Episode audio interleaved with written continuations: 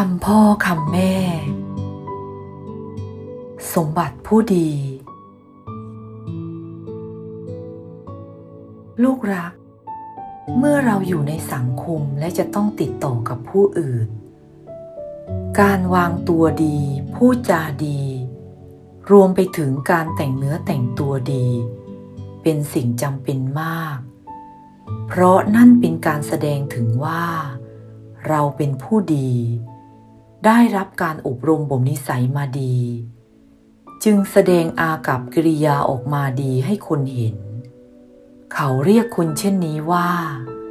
คนมีสมบัติผู้ดี คนมีสมบัติผู้ดีย่อมจะได้เปรียบคนที่ขาดคุณสมบัติเหล่านี้ในทุกเรื่อง ทั้งความนิยมนับถือ การให้ความสนิทสนม รวมไปถึงให้ความไว้วางใจ จนมอบหมายหน้าที่การงานที่สำคัญให้ทำสมบัติผู้ดีคือ การแสดงอากับกริยา ออกมาในทางเรียบร้อย น่าชม ไม่ขัดหูขัดตา เต็มไปด้วยความนิ่มนวลอ่อนน้อมและอ่อนหวาน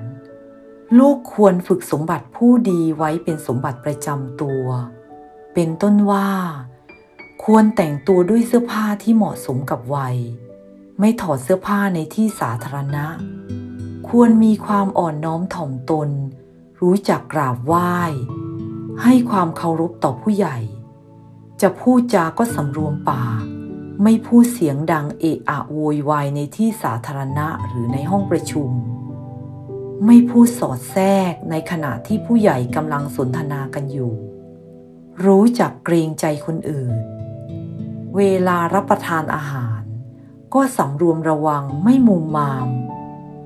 ไม่พูดในขณะที่มีคำข้าวอยู่ในปากจะลุกจะนั่งก็สำรวมระวัง ดูให้เหมาะที่เหมาะทาง เหล่านี้เป็นสมบัติผู้ดีที่ลูกควรฝึกไว้ทั้งนั้น สมบัติผู้ดีเป็นเหตุให้คนเรามีเสน่ห์น่ารัก และเป็นเหตุให้ผู้ใหญ่รักใคร่เอ็นดู อยากจะชูชุบอุปถัมภ์เป็นอาภรณ์ประดับตัว ที่นำออกอวดคนอื่นได้ทุกแห่ง